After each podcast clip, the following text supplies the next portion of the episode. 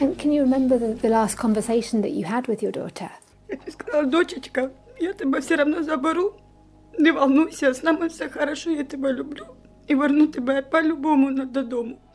И больше никуда в жизни не отпустю. Tady je Matěj Skalický a tohle je Vinohradská 12. Nucené a podezřelé přesuny ukrajinských dětí z Ruskem okupovaných území. Děti prý v Rusku končí v ubytovnách, dětských domovech nebo v ruských rodinách. Podle Kieva i lidskoprávních organizací se jedná o násilnou rusifikaci. Dětí pak mohou být považovány za genocidu a tedy nejzávažnější z válečných zločinů. Kradou kufry i cizí území a taky ukrajinské děti. V Rusku jdou na převýchovu i do armády, říká k deportacím ukrajinských dětí do Ruska právnička Katerina Raševská z regionálního centra pro lidská práva v Kijevě a dodává, Rusko nechce okupovat jen naši zemi, ale i mysl.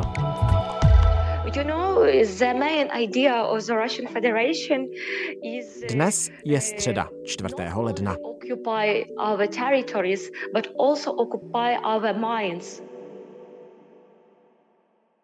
Hi Katerina, thank you very much for your time. We really appreciate it. Hello. So can you Můžete se s námi prosím podělit o některé z příběhů ukrajinských dětí unesených ruskými vojáky? So there are many such stories and uh, they're Takových příběhů je hodně a jsou strašné. Nesou známky genocidy proti ukrajinskému národu. Dětí, které byly deportovány do Ruska, je hodně a některé z nich jsou opravdu velmi malé. Vím třeba o dětech ve věku dvou a čtyř let, které ani neumí říct své jméno. Za pár měsíců už si možná ani nebudou pamatovat, že jsou Ukrajinci. Budou je vychovávat jako ruské občany a budou je tak i vzdělávat, aby nenáviděli Ukrajinu. Russian citizens and uh, they will be educated as Russians. They will hate Ukraine and uh, I don't know, maybe this will be crucial for international Nevím, možná to nakonec bude klíčový úkol pro mezinárodní soudy, aby se jim podařilo tyto zločiny prokázat. A k těm příběhům vím třeba o ukrajinské dívce, která chtěla zpívat známou ukrajinskou písničku, ale rusové jí řekli, ne, zpívej ruskou písničku. A ta dívka se tedy chtěla naučit nějaké ruské písně, tak jí její pěstounská rodina poslala do speciální školy, kde se bude učit ruské populární písně.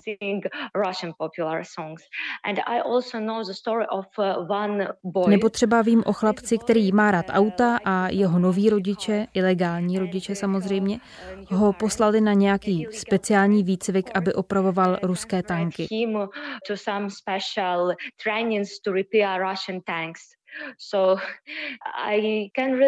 Ani neumím říct, jak se teď cítím, když vám ty příběhy říkám, protože já nejsem jenom právnička, ale také žena a tohle je pro mě opravdu příšerné.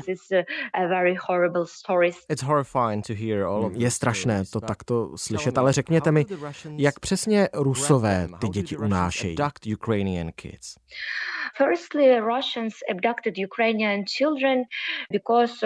Ze začátku to Rusové zdůvodňovali tou takzvanou evakuací, ale upřímně i vysoce postavení úředníci uvedli, že Ukrajině se podařilo některé děti z okupovaných území dostat pryč, takže tím vlastně uznali, že tu evakuaci mohla celou provést Ukrajina.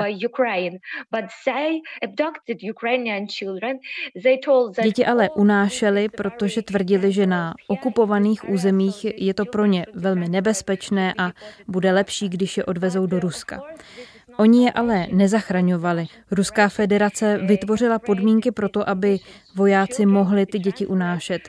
Bylo to Rusko, které rozpoutalo agresi. A ne v roce 2022, ale už v roce 2014. Takže oni nejdřív mluvili o evakuaci, což ale byla ve skutečnosti deportace. Ruská federace totiž nerespektuje úmluvy o lidských právech ani mezinárodní humanitární právo.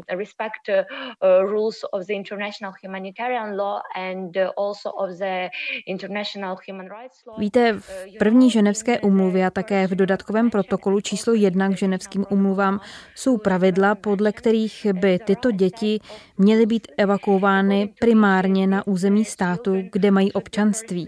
A oni jsou, i podle některých vysoce postavených ruských úředníků, občany Ukrajiny. Takže měly být odvezeny na Ukrajinu. A Rusko tohle odmítlo udělat.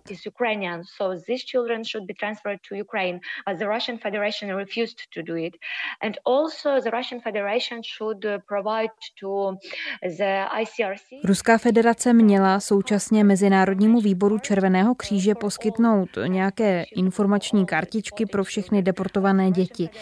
To ale Rusko udělat nechce a odmítá sdělit víc informací o těchto svých evakuacích ukrajinských dětí mezinárodním nezávislým organizacím, jako je třeba UNICEF nebo monitorovacím misím, například TOSN.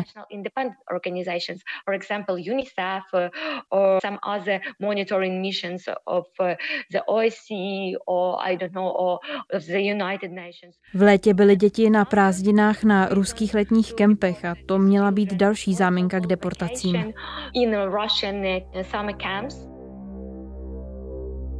To je případ i devítileté Poliny z Charkovské oblasti.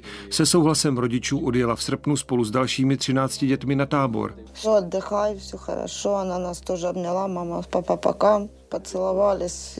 Polina i ostatní se měli vracet v polovině září. Území ale získali zpět ukrajinské síly a nejméně do poloviny října s nimi pak rodiče neměli žádný další kontakt. Uh,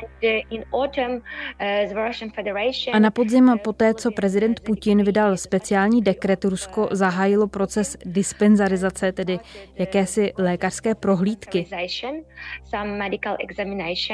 Mnoho dětí bylo odvezeno na Krym nebo jinam na ruskem ovládané území pod záminkou toho, že potřebují lékařskou pomoc kvůli válce na Ukrajině, kterou ale zahájilo Rusko. Určitě je hodně dětí, které potřebují psychologickou pomoc, možná i nějakou lékařskou pomoc, ale měly by je dostat na Ukrajině a ne v Rusku.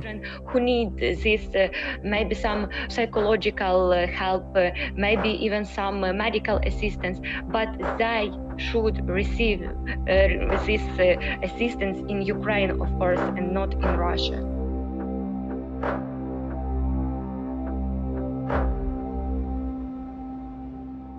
Katerino, a proč vlastně Rusové ukrajinské děti odváží eh, do Ruska? Proč to dělají?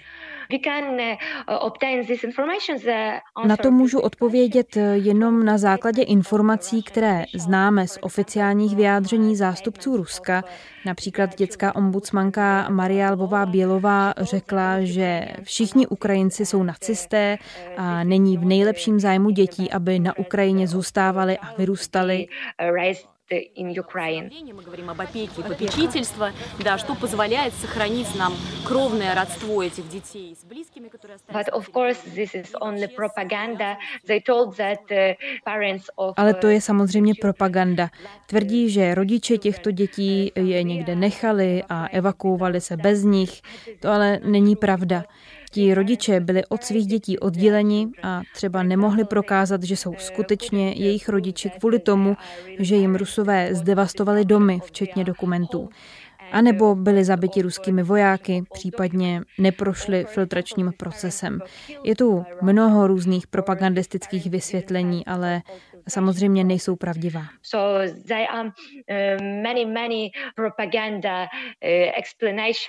for these uh, processes, but of course this is not true.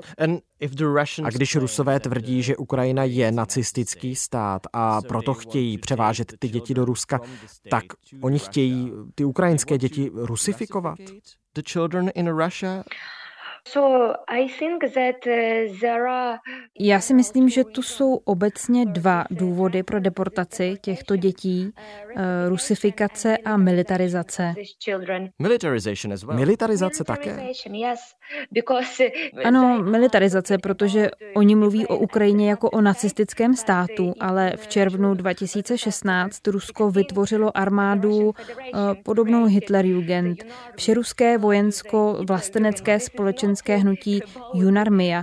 Takže to není o tom, že Ukrajina má být nacistický stát. Rusko je nacistický stát. Víte, všechny tyto deportace a násilné umistování dětí do ruských rodin, to všechno se velmi podobá tomu, co dělali nacisté a představitelé programu Lebensborn a úřadu Ruša hlavního rasového a osídlovacího úřadu SS. Unášeli děti z dočasně okupovaných území Polska, Ukrajiny a nakonec i protektorátu Čechy a Morava. A vychovávali a vzdělávali je pak jako nacistickou elitu. Takže toto je velmi podobný proces, který můžeme vidět v Rusku. Rusko sebralo naše děti, umístilo je do ruských rodin a vychovávají je jako Rusy transferred them to Russian families, then educated them as Russians. I have to ask you, do you have Musím se ještě zeptat, vy máte nějaké informace o tom, že by se děti, které byly uneseny a militarizovány v Rusku, vrátily na Ukrajinu, aby bojovali proti Ukrajincům?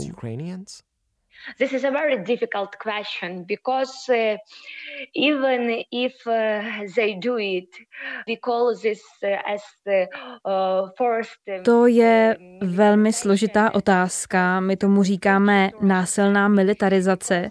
Uh, pod vlivem ruské propagandy a militarizace posledních osmi let si tyto děti, nebo dnes už dospělí, nemohou moc vybírat, jsou zkrátka ovlivněni tou ruskou výchovou.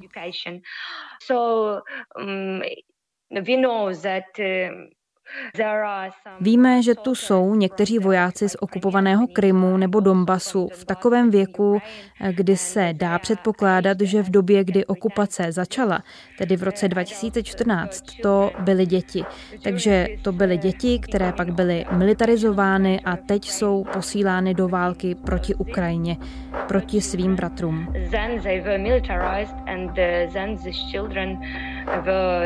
Transferred, were sent to uh, this war against their brothers.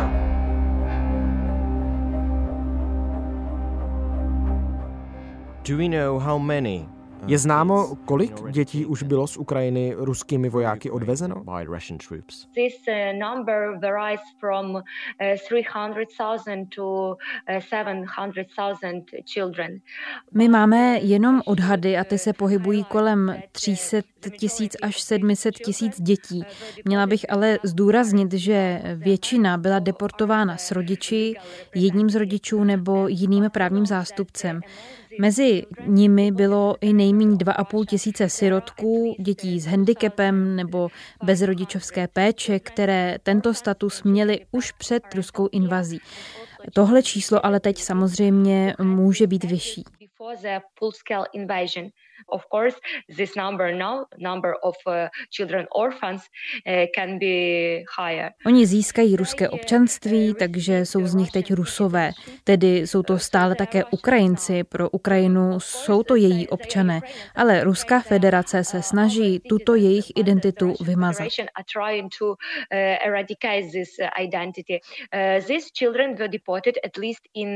Tyto děti byly deportovány do nejméně 57 regionů v Ruské federaci, takže nežijí v kontaktu s jinými Ukrajinci, nemluví ukrajinsky, nedodržují ukrajinské tradice, protože zkrátka žijí mezi Rusy.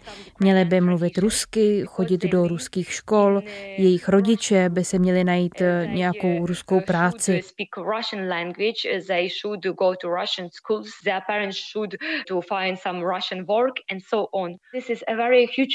Takže toto je pro Ukrajinu obrovský problém, protože nejde jen o návrat těchto dětí, ale i o jejich reintegraci zpátky mezi Ukrajince. Myslíte si, že by ukrajinská vláda měla dělat pro návrat a znovu začlenění ukrajinských dětí do společnosti víc? A nebo jde vůbec pro to něco víc udělat? Uh,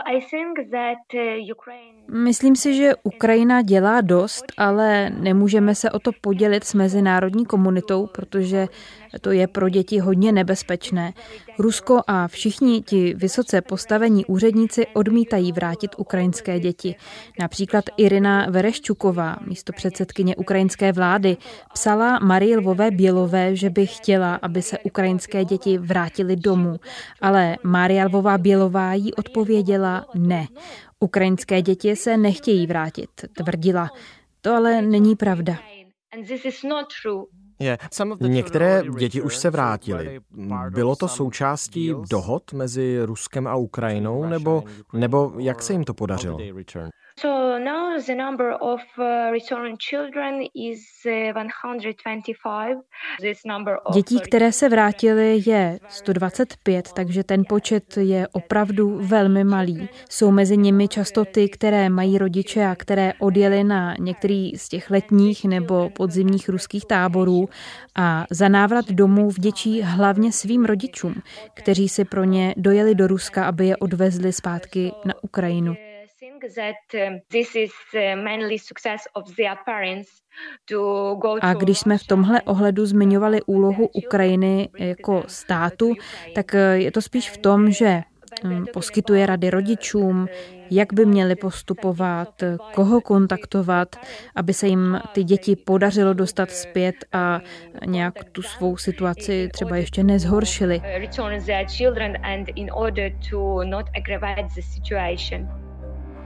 Náš na pozicích, my tam.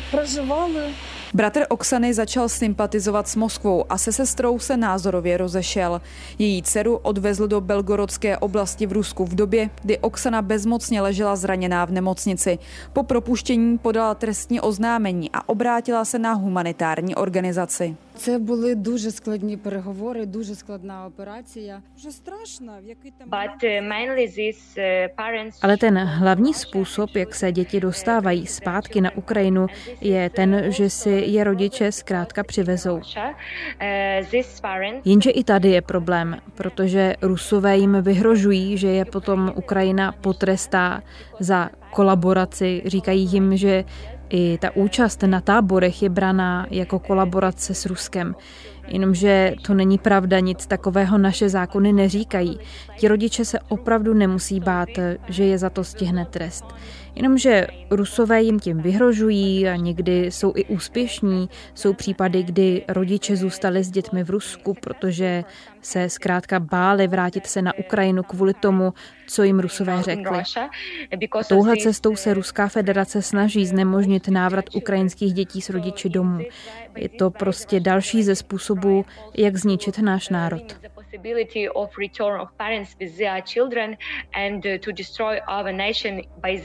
Mhm. A to mluvíme o malých dětech, ale i o těch ve věku 5, 7, 11 až 18 let, tedy o všech dětech bez ohledu na věk. Uh, jsou to děti malé, třeba už od dvou let, ale je jim i 17, takže jsou to děti opravdu různého věku. Závisí na rodinách. Ruská propaganda na sociálních sítích opakovaně zveřejňuje videa, na kterých ukazuje deportované šťastné děti. Podle Kijeva i lidskoprávních organizací se jedná o násilnou rusifikaci. Když se ukrajinské děti vrátí, tak v jakém jsou stavu? Myslím duševním a fyzickém. It's a very difficult question, of course, because we know even when some uh, children to je strašně těžká otázka. Víme, že některé děti byly v Rusku ve speciálních zdravotnických zařízeních kvůli stresu a protože se báli, že je rodiče nedostanou zpátky domů na Ukrajinu. Tyto děti byly v Rusku ve velmi špatném psychickém stavu.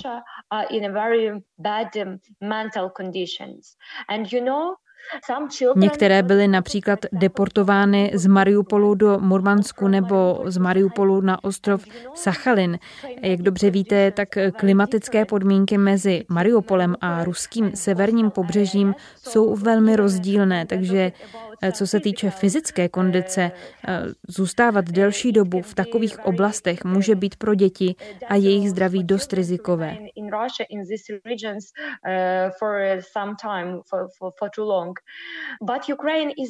Ukrajina je připravená je přijmout a poskytnout jim veškerou potřebnou pomoc.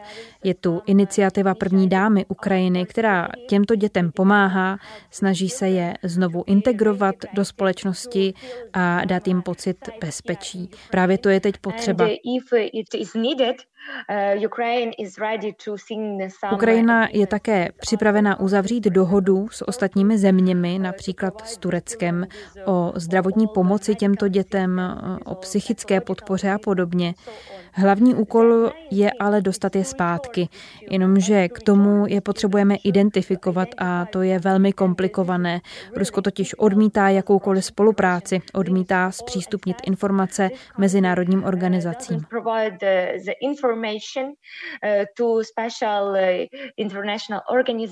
Sorry, and are there any ways? Pardon, jsou nějaké způsoby, jak je identifikovat? Eh, Například pro identifikaci pohřešovaných lidí se používá specializovaný software. Eh, vím, že existují vyšetřovací orgány, které takové softwary mají a používají je pro identifikaci dětí.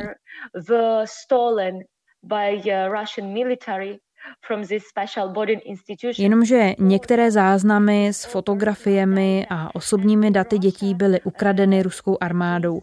A v Rusku v nových rodinách jsou tato data modifikována, jako třeba data a místa narození, jména a příjmení takže bude těžké ty děti bez fotografií identifikovat.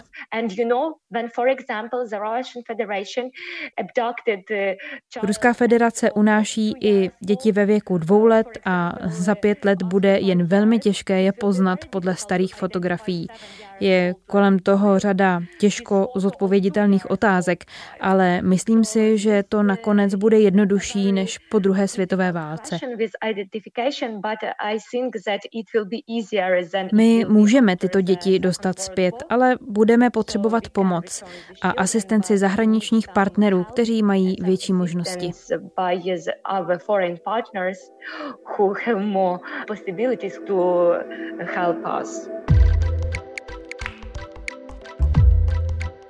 So it was very hard to hear, but I think very important to speak about. Uh, so thank you very much, Katerina, for all your answers. Thank you, Matej. Tohle už je všechno z Vinohradské 12, z pravodajského podcastu Českého rozhlasu. Dnes s Katerinou Raševskou, ukrajinskou právničkou z regionálního centra pro lidská práva v Kijevě. Mluvili jsme o nucených deportacích ukrajinských dětí do Ruska.